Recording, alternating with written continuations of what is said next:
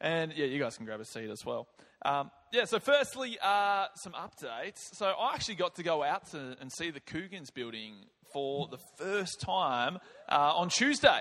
So on Tuesday, I did a massive round trip. Uh, I didn't have a car. I've been um, very fortunate to borrow uh, this beautiful girl, Caitlin's car, for the last few days. She gladly lent it to me and decided to catch the bus places, which Thank you. That was really sweet of you. Um, but I decided it was probably in the best interests of the right thing to do to actually purchase my own car. So I've been traveling for the last six months. Um, just before I left, I happened to crash my car uh, into a kangaroo at 110 kilometres an hour. And I tell you what, a French car running into a kangaroo at that speed isn't good for either the car or the kangaroo. So um, I didn't have a vehicle to come back to, so I've now got a, a, a little black Subaru Impreza out there. So where is uh, Copy? I saw your white one and went, I've got to have myself one of those. Um, so anyway, hopefully I won't run into a kangaroo anytime soon.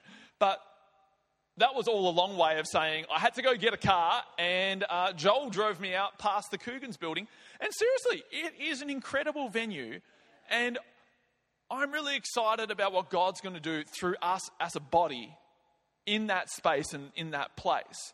At the end of the day, it isn't about the building. Remember that. It's not about the building. As, as for those that were here this morning, Pastor Dave was talking about a platform and how in the, in, in uh, the Bible, uh, there's, there's, stories about people that bring platforms to God, and then Jesus does miraculous things, and, uh, and different prophets through the Old Testament do miraculous things through the platform, but it's not ever about the platform. That's just the vessel or, or the space that God can then move and into the community and have impact through. And, and I am really excited that that space out there, we have such a great opportunity to impact the greater area of Hobart, especially those suburbs out that way, and to see it actually turn into a space that is more than just a, a church service sort of space, but a space that can service the community with the hope and the good news of the gospel through lots of different avenues and through lots of different relationships forming. So it was great to actually get out there and actually see it um, because I hadn't seen it. I was just like, Coogan's, I got no idea. Went out there and I was just like, I can see it now. I see what Dave sees. He was saying, Dan, when I saw it, I knew it was the, the, place. And I'm, you know, well done to Leanne and the team. Uh, Chris Love, I don't think he's here at the moment. Let's give those guys a round of applause. Uh, they're doing an awesome job helping transition us from this venue to our to our next venue. But like through, in my message today, I'm going to talk to you a little bit about, about how it's not about the building. Uh, it's, a, it's, a, it's a wineskin for the new wine. Uh, that's not my message here today, but that's, that's pretty much what it is. God wants to do a new thing in us and through us, and we need a new skin to contain what God wants to do in our city as we continue to move forward with the hope of the world, which is the gospel of Jesus Christ. So, there's a little bit of an update and a little bit of vision and a little bit of encouragement, all rolled into one. Um, actually, talking about things that are encouraging, testimonies are powerful. And last week, who was here last Sunday night? That was such a good Sunday night. If you weren't here, um, oh, we had like three or four people getting baptized, and God was just moving in power. And tell you what, baptism services are for me just one of the most encouraging things. And, and to see there was a guy here called Brad. Um, he, he, was led to the Lord that day, um, and he was just so hungry to be baptized. And I knew him from 12 years, or about 10 years ago when he was at high school. And to see what God had done in him uh, and to see the change of his demeanor, uh, the only answer is the gospel. It, it was not human effort that had him here saying, Dan, I'd love to catch up with you during the week. Because last time I chatted to him, he was at the high school and he was someone that teachers were literally afraid of because of how aggressive he was. But like Legion, who everyone thought was a, a hopeless um, case out in the graveyard, God still moves powerfully today, transforming lives, not by the power of humanity, but by the power of Christ, the Holy Spirit, the same Spirit that rose, rose him from the grave, moving in power in people when they hear the gospel of Jesus Christ. So I just wanted to get a couple of people to share a couple of testimonies because God's doing awesome things in our body. and it's never about just a preacher standing up here sharing a bunch of things, it's about mobilizing the body for the work of the ministry. Um, so, Tennille, can you come up here? Uh, give Tennille a round of applause. She's just going to share some stuff that God's been doing in her world first, and then I'll invite someone who was baptized last week to share some cool stuff too.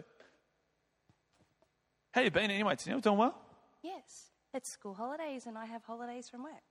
Come on, that's awesome. All right, I'll let you share some stuff. Okay, let me just wrap my head around the fact that I'm public speaking, not public singing. Okay, so for no, thank you. so, for those of you who don't know me, um, I wandered into this place around 20 years ago. I was a bogan. Um, I rocked up to High Impact, which was a local youth group that was run out of this church because I liked boys. My husband, just so you know, the fruit of that ministry was my husband. Um, I walked into this place from a very broken home. I grew up in domestic violence with a very violent alcoholic dad. Um, I was homeless for the first time at age 15 and in and out of home between 15 and 18. And thanks to Dave and Alex, the most beautiful pastors of this church, I stand on this platform before you today as a testimony of what God can do in one life, in one family, after seven generations of women experiencing family violence. Fast forward to nearly three years ago in February, I met my biological dad for the very first time. It was not something I was overly prepared for, neither was my heart really invested in. I'd sort of ummed and ahed about this since I was nine years old when I first found out that I didn't have the same biological parents as my siblings. Um, he came here first, and then I reciprocated the gesture and I flew to New Zealand and I spent a week. Didn't quite pan out like I imagined. I had this idea that one day I would find a place that I belong. I had this idea that one day I would find people that I belong with and that would be like me and I would be like them, and it didn't work out that way. So, what that taught me was that I only have Christ. I have you guys, and that's that's a really really excellent extension for family. Uh, but it really took me back to the grassroots of my faith and what is that about. And so you know, I went, I came home and I was like really mad. I was really mad. I was really mad with God. I thought that I was going to find my people, but I didn't. And that's okay because in nearly three years, I've been walking with God since I was about four.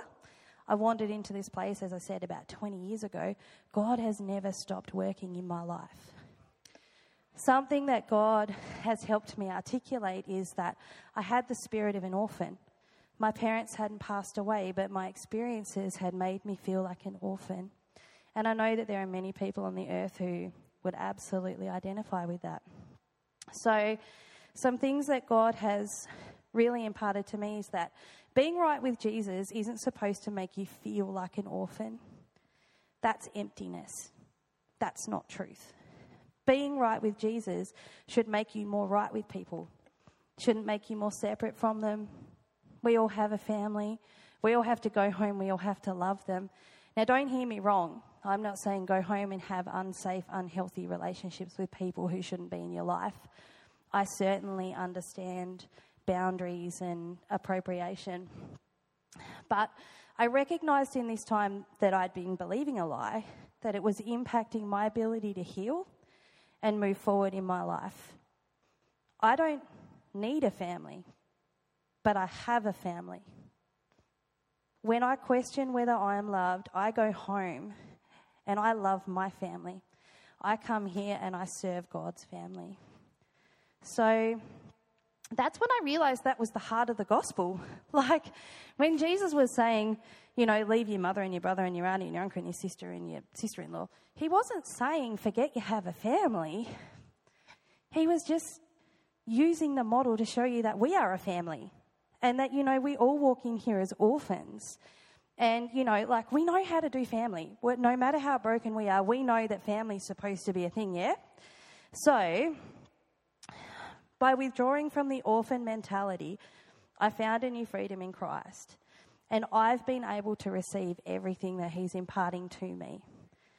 So, uh, uh during that period of time post finding my dad and going to New Zealand and that happening, I was um, leading chapel at Alpha Crucis, Dan would remember. And every week for about seven weeks, pastors from around Hobart, different ones, they not, like not on the same day, came in and they all gave me the same word. They all said, "You're a light in the dark place."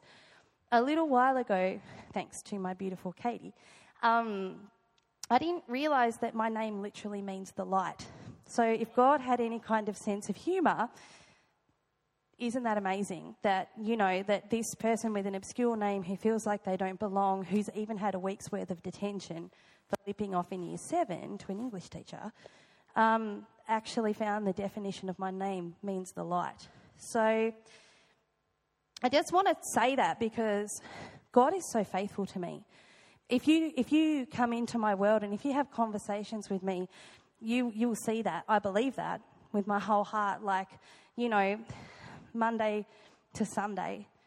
It's a real thing. And something else I wanted to say, it's paraphrased by me from the Passion, but it's Romans 8, verse 14 to 16. And I wrote, I am a mature child of God who is moved by the impulse of the Holy Spirit. I did not receive the spirit of religious duty. I am not being led back into fear of not being good enough. I have received the spirit of full acceptance. I am a member of the family of God. I will never again feel orphaned, for he raises me to praise him.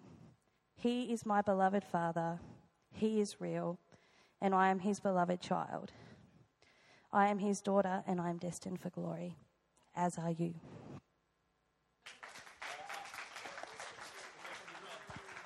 Thank you, Tennille. That was incredible. Just stand up here with me for a second.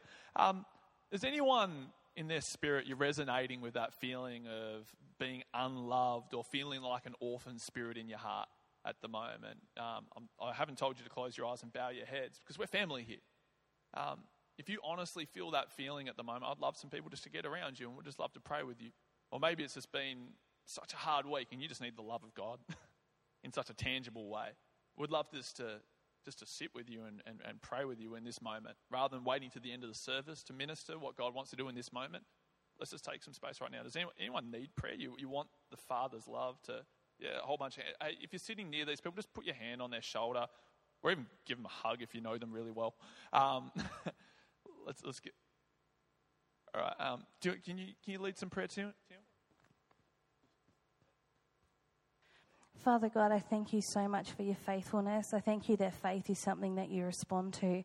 I just pray right now in the name of Jesus, by the power of the Holy Spirit, that you would fill this void, that that emptiness, that that spirit of orphan, that it would just be cast out in the name of Jesus. Father God, I thank you right now that that he who began a, a, good work will finish it, and that you know that tonight veils have been lifted from eyes, and that God, this is an extension of your work.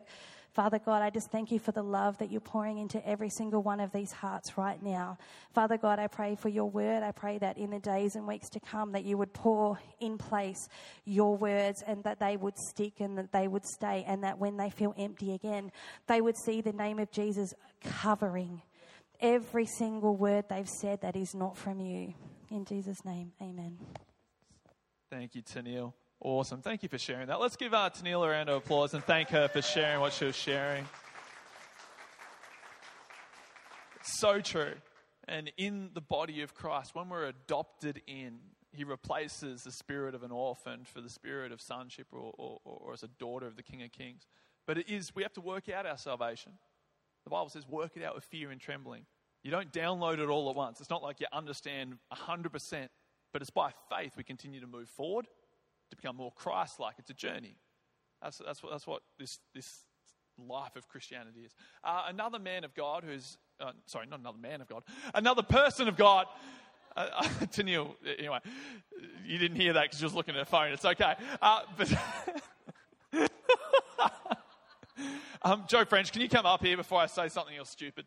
Um, now, this guy, this guy was baptized last week, but um, after the service, he was sharing with me this testimony that I just thought was so powerful. And in, an incredible way, Gaynor's wearing a jumper that's probably similar to the one that you saw. But um, I'll let him share just a, a, story and a testimony. I'd love to pray for some people off the back of this um, story as well. So, Joe, um, we love you. Share some stuff.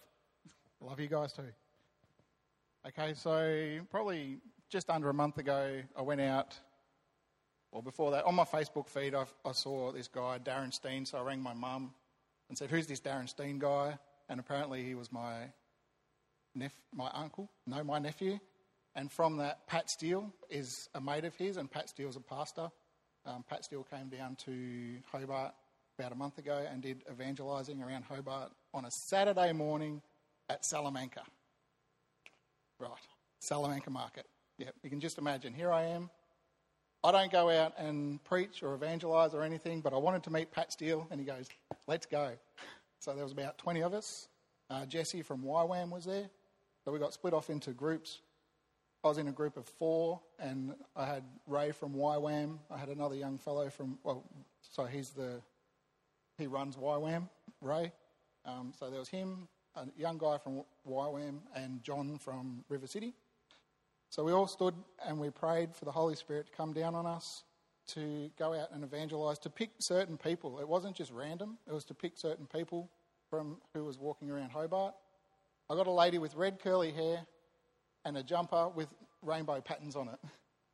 And, and so when I was standing there praying, I thought, well, that, that's good, but this is the first time I've done this. Like, what am I going to say? And we prayed into it even more, and I got a really heavy feeling in, in between my shoulder blades. I went, okay, fair enough. I don't know what I'll do with that, but. And then I, then I thought, so where am I going to find this person? I'm not going to walk around Hobart all day. And then it was put on me that she would be in the Elizabeth Street Mall. So cool. So I said to these four guys, we, we, we spoke together and said who, who we were going to pray for and where we were going to find them.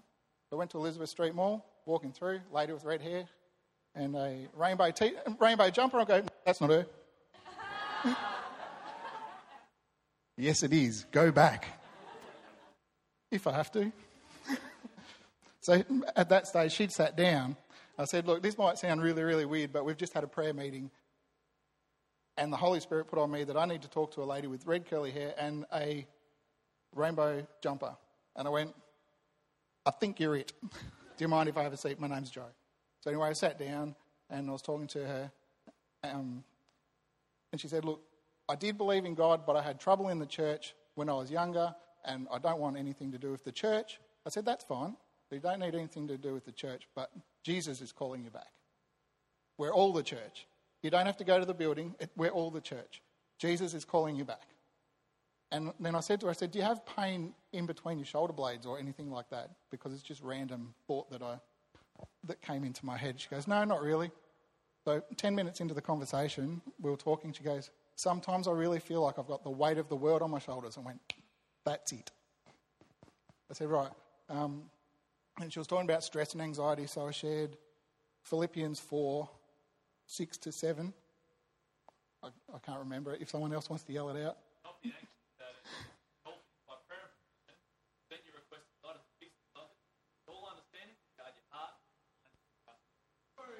There you go. that one. I did remember it on the day, but I'm just on the spot now. Um, and then she said, I said, all your anxieties, you need to give them to God. I said, you need to let someone know. She said, I can't let anyone know. I said, I feel that you can't let anyone know because that will expose somebody else. And she said, You're dead on. I said, Okay, so you don't need to expose it to a human or anything like that. You need to expose that and give that to the Lord give it to Him, let it go, and it will be off you. And she said to me, She said, Look, I'm not ready to pray any prayer or anything like that today, but next time you see me, come and talk to me. I haven't seen her yet, but I do remember what she looks like, and when I see her in the Elizabeth Street Mall, I will be going back and talking to her and seeing how she goes. It's about planting the seed. It doesn't matter how big the seed is. but she'd given up completely, but by the end of the conversation, she said, next time you see me, come and come and have a chat. So. Thank you for sharing that, Joe. And um, just before you leave as well, obviously, um, you know, Joe was just baptized last week. It's not like he's got a a, a, a, um, a degree in theology, and off the back of all his understanding of everything about the scripture, he's going out to share. He's just going on the obedience of what God has said to him to share. And that's what, that's what it says in Matthew 28. Go into all the world, preach the gospel. And it'll look different in different circumstances. Like, Joe didn't just go up to this lady and just go, You need Jesus, repent. Like, you know, he just went in there to start talking to her, and he was deliberate. He wanted to, he wanted to share his hope in Christ and share what God had been doing in him, but he made sure he was being led by the Holy Spirit as he was doing that. And that's one thing as the body of Christ we need to do more. Because as good as the service is, as Dave shared about this morning, this is just a small platform. The real platform's out there. It's called the world. And he needs us to be ambassadors of Christ, like it says in Colossians 3, to go out into the world and, and share the good news, to share that we can find peace in Christ Jesus, to share that we can find hope in Christ Jesus, to share that he is the only way that we can actually be saved. So to share those things and, and, to, and to get alongside people where they're willing to let us in, not forcing our way in, but actually finding where we can get alongside them and sharing our hope in Christ in that space and in that grace that has been given to us.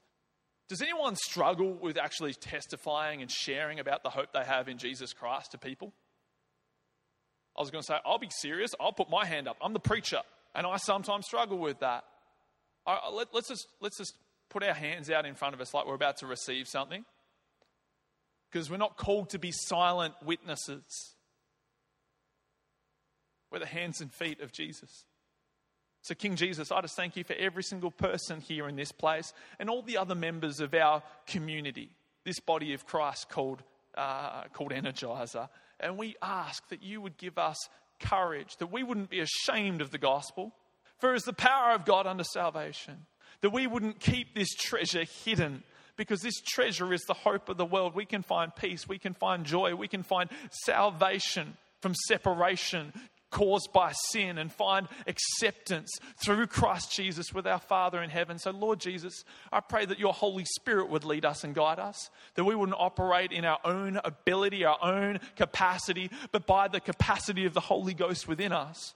We would go forth this week to be able to communicate and love like you have loved and to share like you have shared and to, and to, and, to be catalysts for change like you have changed us through the power of the Holy Ghost when we brought our lives on the altar and said, Jesus Christ is Lord, Jesus Christ is my Savior. Thank you, Jesus. Thank you, Jesus. Amen. Amen. Thank you, Joe. Thank you for sharing that. Let's give Joe a round of applause. What a great testimony. What a great testimony of, of just a man being obedient to the Holy Spirit's leading. Now, I don't want to I don't want to share a massive sermon tonight, but I just I've got some thoughts that I want to share. So I was driving back from Coles Bay. So probably a lot of you that know me have probably thought that, oh, Dan's going to share an exciting story from his trips abroad, from Asia, from Africa. No, no, I'm going local tonight. I was driving back from Coles Bay just yesterday, uh, last night to be specific. Uh, I, I'd been up there because a good friend of mine from primary school and high school, he's decided to get married. He lives in WA, but he was so kind that he came all the way back here to have his Bucks weekend up at Freycinet, where we would watch the football. Let's just raise out our hands to Brian. Lord, we just thank you for this man, and we just pray comfort would come upon him. Man, we. So, for those who don't know, Brian, he's the head of the GWS fan club here in Tasmania, and um, yeah. Uh, is there any Richmond fans here? All right. Let's just reach out our hands to these guys. Lord, we pray that you'd give them humility, that pride comes before a fall in Jesus' name. Um, amen. anyway, I was driving back from uh, a Bucks weekend. Uh, we'd been playing paintball. Um, for those who don't know what that game is, you have like a gun that shoots paintballs, and it's quite entertaining. I'd, I'd recommend doing it at some stage. It's yeah, it's fun. Uh, but anyway, we did all that sort of stuff. But on the way home, I saw a sign. And I'm not saying like a sign like, like the Apostle Paul on the road to Damascus. I didn't go blind in that moment, thank the Lord. Um, would have been very dangerous driving home blind uh, on, in two ways. Uh, but I saw a sign and, and, and it said, um, expect the unexpected. And it had like a picture of like a kangaroo and a, and a bike like falling over and stuff like that. Um, why laugh at that? I, I don't. Oh, yeah, true. Yeah, I shared about that last time. That's how I destroyed my Peugeot. Okay, that, that is actually funny. um, I hadn't even linked those two. When I was thinking about sharing about this, I hadn't even linked that. But that's classic. But thank you, I appreciate that. Uh, but I saw this sign and I felt in, this, in my spirit the Lord speak to me. How often um, do we get caught unaware by things that come up in our lives? And some of them are serious things that come up at times, like work dries up, and all of a sudden your security at work is like questionable, and you're like, oh my gosh, what am I going to do? Or, or someone we love passes away. These things happen, and it's heartbreaking when it does. Or, you know, a, a, an argument with a friend happens that we didn't see coming. All of a sudden, something you thought you did lovingly, they took offense to it because there was a miscommunication. Unexpected things happen in life. Can we all agree on that?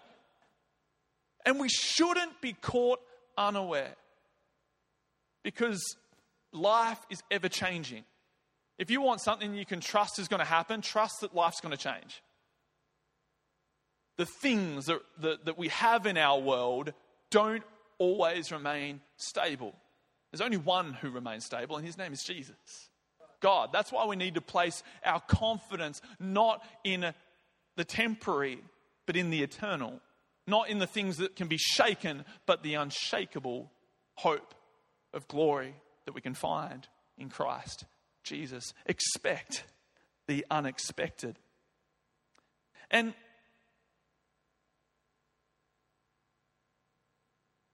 you know, things, other things can happen. Like, you know, when I was away in Thailand, I actually crashed a motorbike. That was fun. Um, and other things can happen. Expect the unexpected. It says in 2 Corinthians chapter 5, and, and sometimes we can read this passage of scripture and, and, and pull out a single scripture out of this passage in isolation. And you'll hear preachers often say it, or people on platforms often say it. But it says this in 2 Corinthians chapter 5 from the start of it. It says, For we know that if the earthly tent we live in is destroyed, we have a building from God, an eternal house in heaven, not built by human hands. Meanwhile, we groan, longing to be clothed instead with our heavenly dwelling, because when we are clothed, we will not be found naked. For while we are in, a, in this tent, we groan and are burdened because we do not wish to be unclothed, but to be clothed instead with our heavenly dwelling, so that what is mortal may be swallowed up by life. I love that. I'll just pause there for a second. It's amazing. This is imagery that the Apostle Paul is using as he's communicating to the people in Corinth. Now, the people in Corinth were quite an influential church. They were growing rapidly. But Paul had to speak to them about the importance of keeping their focus on the right thing. Sometimes we can get caught up in Christianity, especially in the West, where it becomes materialistic. It becomes what's, if, if everything's going well, I must be blessed. But when everything's going wrong, oh, it must be an attack from the enemy. It's like, Paul's trying to bring it back and say, hey, look, whether you have lots of stuff, this material stuff, this tent that you have, this physical body, this man flesh tent, sounds a bit weird, uh, or whether you, like, it's, it's not about you. It's about the life that is to come, and there's a confidence that we can find in the tent that Jesus, Jesus said it himself, I have gone to prepare a place for you. In heaven, he's prepared many rooms for us. And he brings it back to, to, to where is our focus? Is it on the material things, the, the, the, the work, the relationships, the friendships, the, the, the, the, the, the house, the, the, the, the, insert stuff here? Or is it about something greater? He goes on to say, Now the one who has fashioned us for this very purpose is God, who has given us a spirit as a deposit, guaranteeing what is to come. Therefore, we are always confident and know that as long as we are at home in the body, we are away from the Lord. There is more. God has more for us. When, when we leave this body, there is greater because we actually get to come face to face with our Creator and anyone who is in Christ. will be welcomed in as a son or daughter of God. Not in works we're welcomed in, not in ability, not in capability, not in what you've achieved, but in Christ we are welcomed in. Therefore, we are always confident and know that as long as we are at home in the body, we're away from the Lord. Here's, For we live by faith and not by sight. So that's, that's the scripture we often hear from this passage. And sometimes it can get preached um, just like thrown out there during mid sermon. It's like, you know, live by faith, not by sight. But when you look at it, the context of what Paul was trying to communicate to this group of people called the church in Corinth, he was trying to help them see that it's not about your life, but it's about your eternity. It's about focusing your life in such a manner where it's actually focused on the eternal destination, not just on the temporary um, tick boxes like, okay, got car, got married, um, had children, uh, graduated. You know, it's, it's not about the temporary, but he's saying, look, look towards the eternal. Fix your eyes on Jesus, for we live by faith, not by sight. We are confident, I say, and would prefer to be away from the body and at home with the Lord. What an incredible thing to have such security in who you are in Christ, such an intimacy with the Father through Christ, that you could say, Look, I'm actually happy to not be here anymore because that is better. In another passage, he says, To live is Christ, but to die is gain. Because he had full security not on the things of this world, but his security was found in the person of Jesus. And I want to encourage you. That's where God wants to move us as his body, as this group of believers. He doesn't want you to be shaken and, and unexpected things happen and then you're so rocked that you can't, you can't gather yourself. He wants you to have such intimacy, such security from being intentional with your relationship with Him. That no matter what unexpected thing is around that next corner, your confidence isn't stolen by that circumstance because your confidence has already been given to Christ. It goes on to say, We are confident, I say, and would prefer to be away from the body and at home with the Lord. So we make it our goal. You know, watching the football and GWS struggling to get to the goal. Richmond did it a lot better. I had to tie it in somehow. But it, the, the Richmond's goal was to kick goals in AFL. This is the goal that Paul was telling the church in Corinth. So we make it our goal to please him whether we're at home in the body or away from it. So, whether I'm here living, my goal, please the Lord. Whether I'm passed away from this life, my goal is to please Him. And um, who's that preacher that you like listening to, Caitlin? Um, no, not the other guy. Uh, John Piper. Um, actually, I felt like this word was for, for you, Jamie. Um, God is most pleased with us. I shared this with your father when we're most satisfied in Him. Yeah, yeah. Grant, do you want to stand up? No, okay, okay, yeah. but I felt like that was a word that God wanted me to encourage you as well. Maybe it's a maybe it's a, a Mullen thing, uh, but God is most pleased with you when you're most satisfied with, in Him. That's something that John Piper said, and I was like, such a good thing. It's like it's not when we strive and accomplish more and more, because if you're doing it not in conjunction by the Holy Spirit's leading, that's that's works. but when you're abiding in Him, when there's connection, intimacy, when we're, when, when we're finding joy in Him, when we're experiencing peace in Him, when we're, when, when we're just adoring Him and finding life in His life, that's when He's satisfied with us. So let me encourage you make more time in this week just to spend time with God. Whether that's driving the car and parking somewhere, reading your Bible, praying, whatever it is, where you feel like you can get that connection, that intimacy with Him, just take, just take an extra 10 minutes a day or an hour, whatever, whatever you have space for. But He is most satisfied with you when you're, when, when, sorry, He's most pleased with you when you're, when you're most satisfied in Him. So we make it our goal to please Him, whether we're at home in His body or far away from it. verse 10. For we must all appear before the judgment seat of Christ, so that each of us may receive what is due for us, the things done while in the body, whether good or bad. I said, often I, can, I feel like we can quote that passage of Scripture, um, just that one verse in isolation, that one verse of, of we live by faith and not by sight. And it almost becomes a Christian cliche. Um, but when Paul was sharing this, he was trying to make it so clear to the people in Corinth, so clear that we need to have an eternal perspective. This life is but temporary. And that's what it actually means to um, live by faith and not by sight. Because so often in this world, we can turn our eyes to the temporary things. The world is always trying to get our attention. it's like the, the new iPhone's coming out. Oh, the grand final's on. Oh, this thing's coming up, that thing's going on. Attention, attention, attention, attention. It's trying to, trying to get our attention. But God's encouraging us through this passage of Scripture that our attention needs to be fixed on the eternal, fixed on Jesus, the author and finisher of our faith. Because God has more in store for you.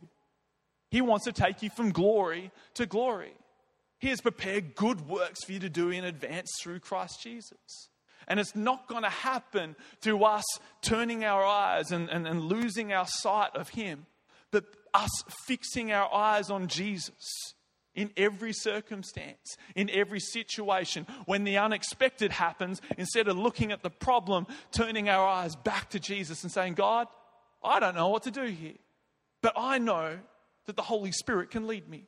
So my confidence isn't in my ability, my confidence isn't in my capability, but my confidence is in Christ. We need to fix our eyes on Jesus. Our world today is trying to make us live the other way around, to live by sight and not by faith. Live by ability and not by faith. Live by capacity rather than live by faith. But this walk that we call Christianity, being a disciple of Christ, is the other way around. It's by fixing our eyes on Jesus and by living by faith that we truly please God. In Hebrews 11, verse 6, it says, Without faith, it is impossible to please God. Because anyone who comes to him must believe that he exists, and he rewards those who earnestly seek him. We're talking a lot about this move. And if you've been around Energizer over the last month or so, some of you might be like, oh, I've heard it so often. Oh, I'm talking about this move. And that's why I shared at the very start it's not about the building, but God wants to move his body. He wants to move you from comfort to calling. He wants to move you from apathy to anointing. He wants to move you from complacent to, to, to stepping boldly, courageously into all that God has for you because He has prepared works for you to do in Christ Jesus. He hasn't just prepared a comfortable place here on this earth because this life is but temporary. He has prepared things for us to accomplish that we can't do in our own capacity, that we can't do by our own ability, but we can only do by being led by the Holy Spirit, like Joe. and obediently trusting, going, even though this don't make sense, I'm going to do it anyway. Because when you look at the group of people that we read about in Hebrews 11, so this, this scripture I just shared, Hebrews 11, verse 6, that without faith it is impossible to please God. This, this chunk of scripture is quite challenging because when I read this passage, it's, it's, they call it the Hall of Faith. There's all these people that do things that in our right thinking seems ridiculous. Like, how about, how about that guy who built an ark? You've heard of him? Yeah, yeah, that guy named Noah? Yeah, you know a guy? Oh, wait. Well done, Grant. Um, but Noah, like, in all seriousness, what he was doing to the, the, the worldview of the community he was living in at that time he seemed insane. But he is lift, listed here in Hebrews 11 and saying that by faith that Noah was obedient, building an ark and saved his family from destruction. How incredible. And then you have this other guy who happened to, you know, he, he climbed up a mountain with his son. Uh, what's his name again? What's his name? Yeah, Abram took his only son. He'd been given a promise. And he goes, Hey, Isaac, guess what? We're going on a, we're going on a bear hunt. We're going to catch it. No, he doesn't sing that. He says, We're going to go up this mountain here. And we're going to sacrifice something to God. And Isaac's like, Oh, this sounds awesome. Where's the sacrifice? Oh, we'll find it. Gets up there and then wraps his son up and, and, and goes to kill his own child before God brings in a substitute, a ram. And this is foreshadowing what, what Jesus has done for us. That even though we should have been the one dying, he came in as a substitute, sacrificed in our place, that through his death we can find life. But in that moment, that just seems crazy. Like if, if one, of, one of your friends said, Hey, look, I'm just feeling in my heart, I need to sacrifice my child. Like, you would probably contact the Hobart Royal Hospital pretty quickly and get him booked in. But by faith, like the, the Bible seems crazy to, to the world. Like you read stuff like that and you go, how do you, how do you explain that? But that's because there's a veil. And until you enter into a relationship with God, the, the, the, wisdom of God can seem like, like folly to the world. The world looks at it and goes, that doesn't make any sense. That is just crazy. But it's amazing when we actually come into relationship with God. When we, when, when we, like this passage here, it says, Without faith, it's impossible to please God because anyone who comes to Him firstly must believe that He exists. And He rewards those who diligently seek Him. Like when, you, when, when you've experienced God, like I have, and like many others here can testify, that they know what their life was before God, and they knew that when they encountered Him, everything changed. Everything changed. I was dead in sin, but I am alive in Christ. The old is gone, the new has come. Does, do we have any other people that can testify that? Just give me a wave of your hand. You know what it's like when Jesus changes your life. It's the greatest miracle. The greatest miracle is the gift of salvation. See, it seemed crazy to the world around them what they were doing. But we're not called to live by the standard of the world, but live in obedience to the Son. What He's preached, what He has taught, and now because we've got the Holy Spirit in us because when we read this other passage that I shared with you, it says, uh, uh, it says in verse 5, Now the one who has fashioned us for this very purpose is God, who has given us a spirit as a deposit, guaranteeing what is to come. We now have the Holy Spirit within us. Our confidence isn't in vain. When you know that the Holy Ghost is in you, when you know that you're getting his leadings like, like Joe did, it's like, you know, that wasn't just Joe coming up with random things, that was the Holy Spirit leading him. And when you know you have uh, the Holy Spirit in you, you can then have confidence then, if God is moving in me now, then I can have confidence that when this life finishes, that the rest, the rest of what He taught, the rest of what He said, I will see and I will access. I'll be welcomed in as a son of the King of Kings and Lord of Lords. See, the world is trying to make us live by sight and not by faith. But God's saying, hey, it's impossible to please me unless you, unless you live by faith and not by sight. See, we've been talking about this move, about a change of venue. But I want to encourage us, we need to choose to change as well in the process. Because Israel is a, is a, you know, if you read through the book of Exodus, God changed their location. They were slaves in Egypt. God set them free miraculously. Like you read the stories, and it's just incredible what, what God did to actually break them free from bondage, to actually help lead them into a place where they could access the promises that God had for them as a people group. But the problem was, even though they were moving, they didn't choose to change in the process. And because of that, so many of them didn't actually get to step into the promised land. Only Joseph, uh, sorry, Joshua and Caleb actually stepped into the promised land because everyone else was, they didn't want to change. They were still living as slaves even though they'd been set free. And I honestly believe for us as, as, a, as a congregation, as believers here in Hobart, that God wants us to change as we change our location, as we, as we change our vocation, what, what you're doing currently, as that changes, as you step into a new season, God doesn't want you to remain the same. There'll be some unexpected things coming up, but we've got to expect the unexpected and trust that God can work that together for good and change us in the process. It's not about the building, but it's what God is building in His body, the church, that really matters to Him. So let me encourage you if the Holy Spirit is starting to convict you about certain things that are in your life or apathy or complacency. I've been reading a book um, whilst I was away and I've just given it to Caitlin uh, called Total Surrender. And it was by a guy named Edwin Orr. Uh, he was um, friends with Billy Graham at the start of his ministry. And um, incredible book, but he, he lists all these sins and, and, and these other things like sins of omission, things that we should be doing but we're not doing, and how that is actually a sin. When we're not being obedient to the thing that God has called us to, we're actually missing the mark. Because apathy in God's eyes is still sin. Complacency in His eyes is falling short of God's glorious standard. And I share this sermon like I am because I know that God has more for us, individually and collectively.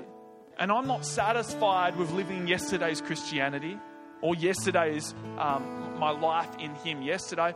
I want the new thing that He wants to do in me. I want to become more like Him. I want to go from glory to glory. I'm not content because for me to, to live is Christ and to die is gain. And that's why we've got to fix our eyes continually back to the eternal perspective on things. Because when we get caught up looking at the temporary things, that's when we miss the mark. Live by sight or live by faith.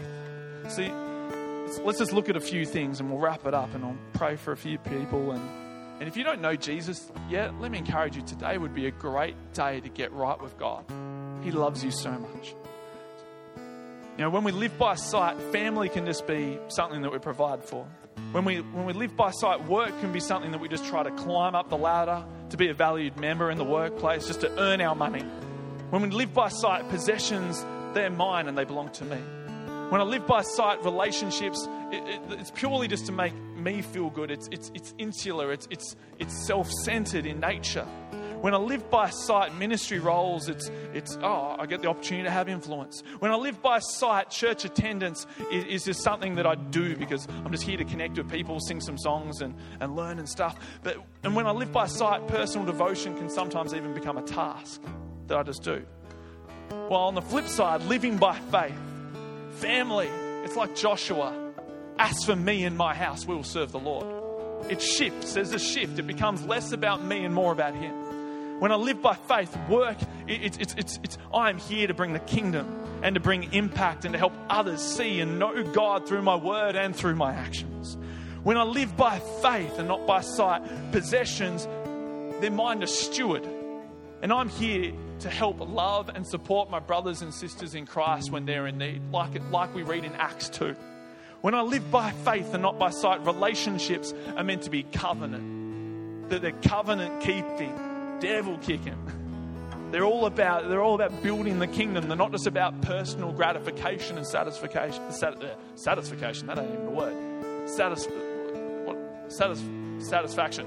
See, I can't get no sat, satisfaction. Um, anyway, I try and I try and I try. Anyway, living by faith and not by sight. Ministry roles are an extension of our positioning in Christ as a son and a daughter, and a healthy understanding that apart from Christ, I can do nothing. By faith, I'm secure in who I am in Christ. I become a servant of the King of Kings and Lord of Lords. And I'm actually here to strengthen others in the body of Christ who are doing it tough and are weaker in the faith. When, when I'm living by faith and not by sight, church attendance, by faith, I recognize that I'm here to contribute to strengthen the body of Christ, to uplift one another, to love one another. There's a shift when we choose to live by faith rather than living by sight.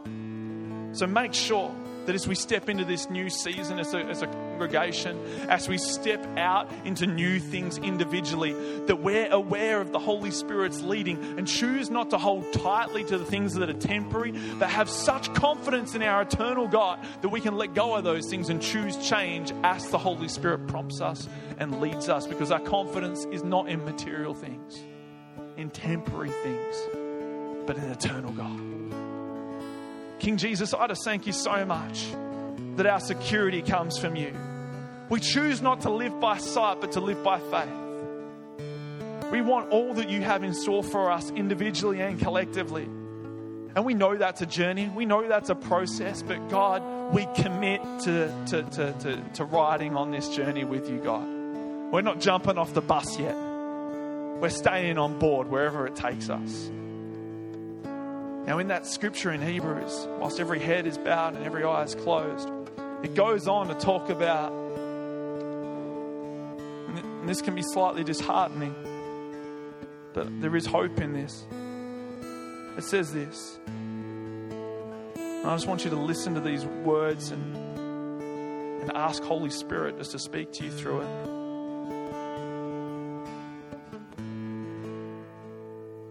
Says this There were others who were tortured, refusing to be released so that they might gain an even better resurrection. Some faced jeers and floggings, even chains and imprisonment. They were put to death by stoning.